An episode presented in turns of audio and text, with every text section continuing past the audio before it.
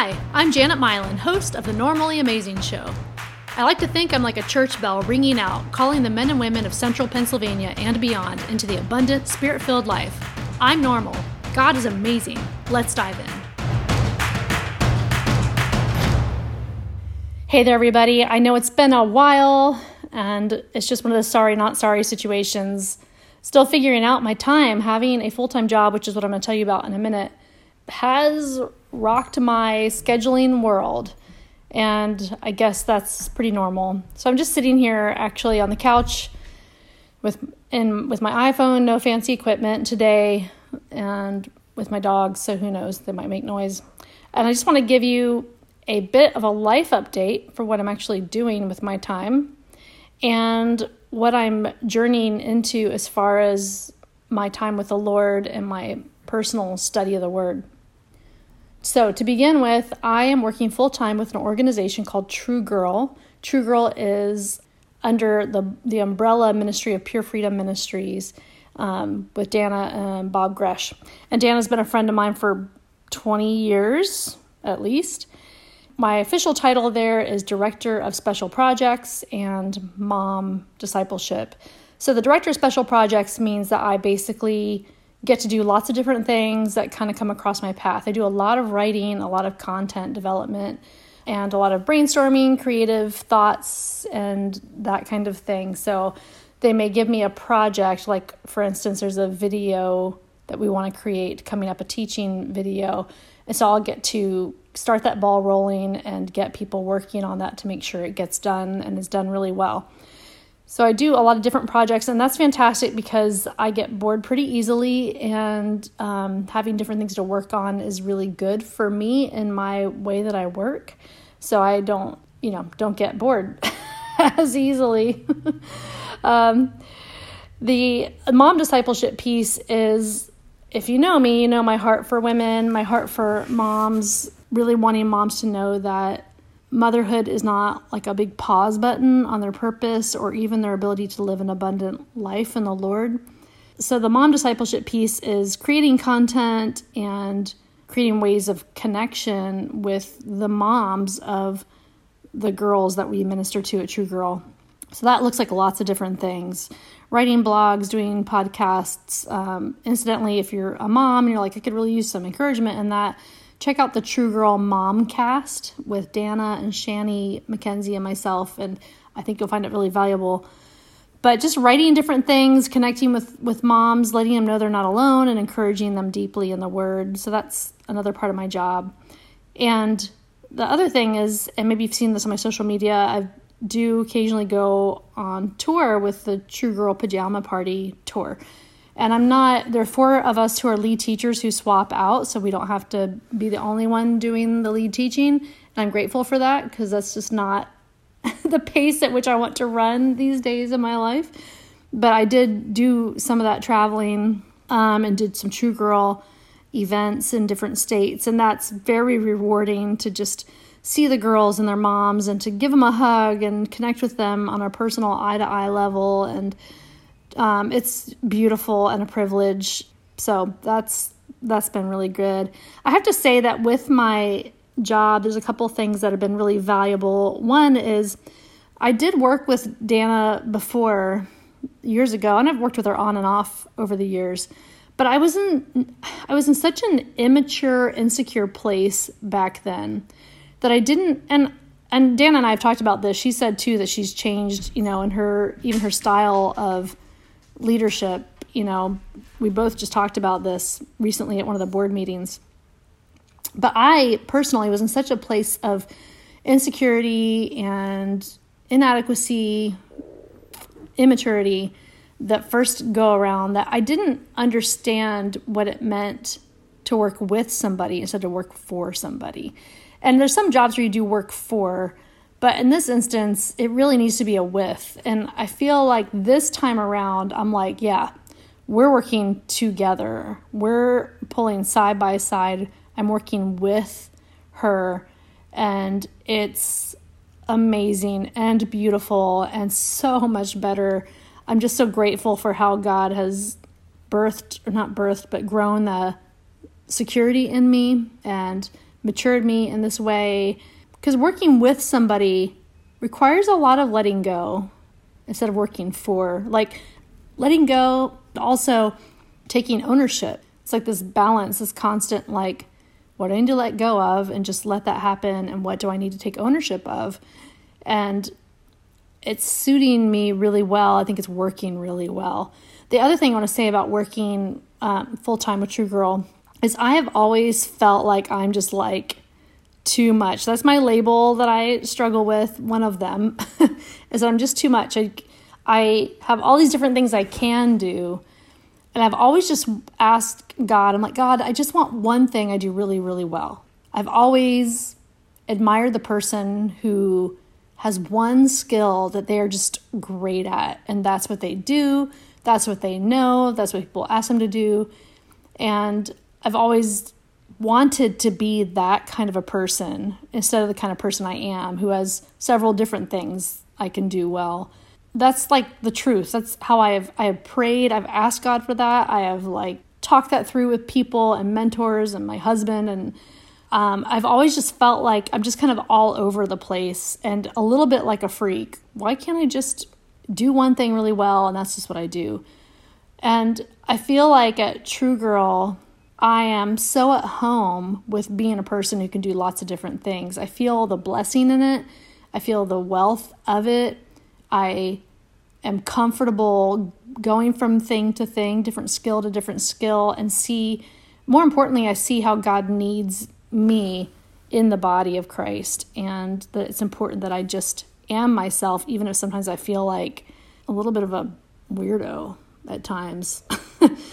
I'm really grateful for that. I've had a lot of people, which is interesting, since I got this job, and I literally pretty much I just have like, you know, typical eight to five office hours, except for a little bit of traveling. So it's just a normal job experience as far as time goes. But I've had a lot of people refer to me as like, well, I know you're busy now. I know you're busy.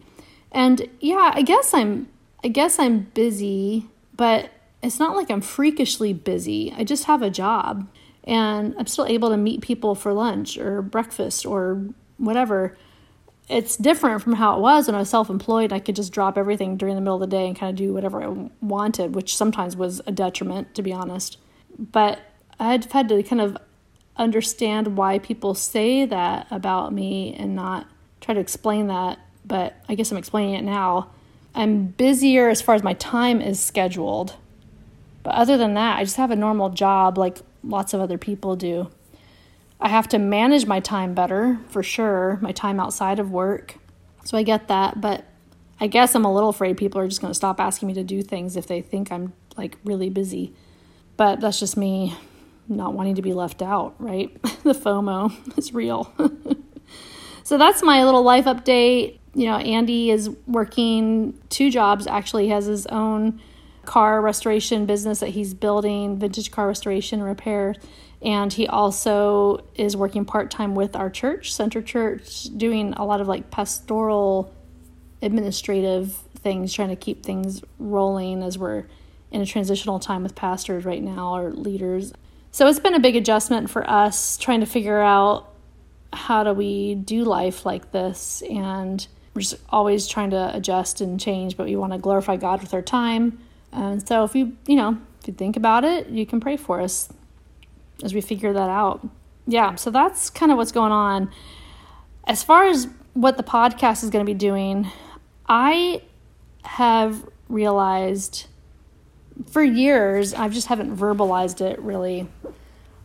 As far as the Trinity goes, as far as like God the Father, Jesus the Son, and Holy Spirit, I have always felt very comfortable with God the Father. It's never been a problem for me to connect with God as my Father. And if you know my story a little bit, you know how God has healed my view of the Holy Spirit over the last several years. And so I now I'm like, okay, feel comfortable with the the idea of the Holy Spirit, my relationship with the Holy Spirit.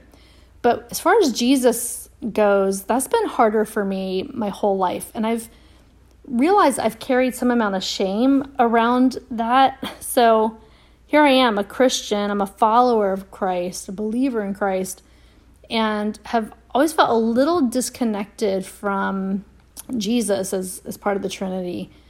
And I've I've looked at people who well, let me say this. I have a few friends that I look at and I just feel like, man, they understand Jesus. Now, they may not totally feel comfortable with the Holy Spirit like I do. Like we all have our different stories and experiences, but the the ones I feel like who really just like get Jesus and like their eyes fill with tears when they think of Jesus are my friends who have either come to Jesus later in life, like they just have a history of sin, and without Jesus, they know they would just be lost. They like like they just know they've been forgiven and redeemed and restored by Jesus. So those that group of friends, and then another the other people I see, my friends who are just like totally wrapped up in who Jesus is, are my friends who have suffered greatly. I was talking with a friend of mine um, named Erin, and she lost her husband to a very long battle with cancer. And I was asking her about that. Like, what does Easter mean to you as someone whose husband is not here? Like, what? Tell me about your view of Jesus. She's just so good at letting me see into her heart in the midst of her suffering and and she just she just said, yeah, she's like, I can't think about the empty tomb without thinking about the resurrection of my husband in heaven. And that's like the only thing that gives me any kind of hope on the, the impossible days. And just her connection with Jesus is so strong. And so I've always felt bad. Like, how can I call myself a Christian and not feel super moved by the person of Jesus? And maybe some of you are like, Who are you? I got to turn this podcast off. I can't listen to you anymore. But maybe if you're honest and you thought about the, the, the Trinity, there's maybe one, one person of the Trinity that you feel scared of or uh, confused about. We're probably all in the same boat, even if it's a different, different kind of journey. I've just decided I'm to pursue Jesus and I have started like just asking the question, okay, how does Jesus, like today I had a trial I was dealing with and lots of tears and hard things I was thinking about. And I was like, okay, how does Jesus affect this moment for me? And right now I don't have a great answer, if I'm being honest, because I'm just learning. As far as where the podcast is going, I do know that there's something about Jesus that I need to learn and if I need to learn it, probably others do too. Right now, one concept I'm kind of going over is the idea of the supremacy of Christ and Him as the, the King, as ruler, as supreme, as seated at the right hand of God, and how that affects my life, how that should affect my life. I'm, I guess I feel grateful because I do feel like there's other Jesuses um, that are floating around, even in the church, about like Jesus's existence is all about me. And I want to make sure I have an accurate, biblical, truthful view of Jesus before I start absorbing things that are just a little askew or a lot askew. And maybe that's just increasingly important. I mean, I guess it's never, it's not more important than it has been, but I feel like as God forms me into someone who seems to be having opportunities to teach the word and encourage people in the word and with the gospel, I want to make sure I fully understand as much as I can in this moment. I will always be increasing in my understanding, but as much as I can, I need to be pursuing the true person of Jesus Christ of Nazareth who died and rose again, who died for my sins. And what does that mean? What did that mean when it happened? What does it mean now? What will it mean for all of eternity? And so I, in the midst of this searching and looking around, I happened upon the first chapter of the book of John, which is, you know, not like a new chapter to me. It's not like I never saw it before. But as I was reading it, I saw at least 16 different names or descriptions of Jesus in that one chapter alone. So in 51 verses, there's at least 16 different ways of describing Jesus. So, like the light, the Word, the only Son, Jesus Christ, the Lord, the Lamb of God, the one on whom you see the Spirit descend and remain, Rabbi, Messiah, Jesus of Nazareth, son of Joseph, the King of Israel, the Son of Man, him of whom Moses and the law and also the prophets wrote. There's like just in that first chapter alone, and I know that John is the one he describes himself as the disciple whom Jesus loved. And I'm like, well, I guess I'll start there. I'm just going to go through the first chapter of John and break down these different names of Jesus and descriptions of him uh, written by this one who was convinced that Jesus loved him. I don't know John's whole story. I don't know if he suffered greatly. Um, I will find out. I don't know, like before he met Jesus. I don't know if he had a life of sin that was, you know, intense before he met Jesus. I'll have to look into that and learn that along the way. But I I just have to start somewhere, and that's where I'm starting. So, my plan is to do some teachings about what I'm learning about the names of Jesus um, just from this one chapter of the Bible, which will take me to other chapters in the Bible. That's how it works. But that's just my starting point because I have to start somewhere. And this is where I feel like God wants me to start. So, moving forward, I guess we're moving into the Jesus series. of all the different roles and names and descriptions of Jesus that I find in that one chapter of the Bible. And then we'll see where I go from there. But I'm looking forward to it and I I hope you know you'll join me. I hope that I handle the word correctly. I pray that I do and as I go through it if you're like, "Hey, I don't know about that. What do you think about that?" Just message me on social media or email me um, through my website janetmylin.com and you know let's let's have a conversation. But that's my life update as far as like what I'm physically doing and as far as my spiritual journey. So that's what I got. That's what I'm doing. And I invite you to join me and pray for me as I come to mind. And I'll pray for you. I was just walking around today, actually outside, praying for you, praying for the women and moms who might come across my path, that I would know how to encourage them deeply in the word and in truth. That's what I want to do. I love you and I'm grateful for you. And I really hope that today you see more of God and who He is, and that it just blows you away, even a tiny little bit or a whole lot.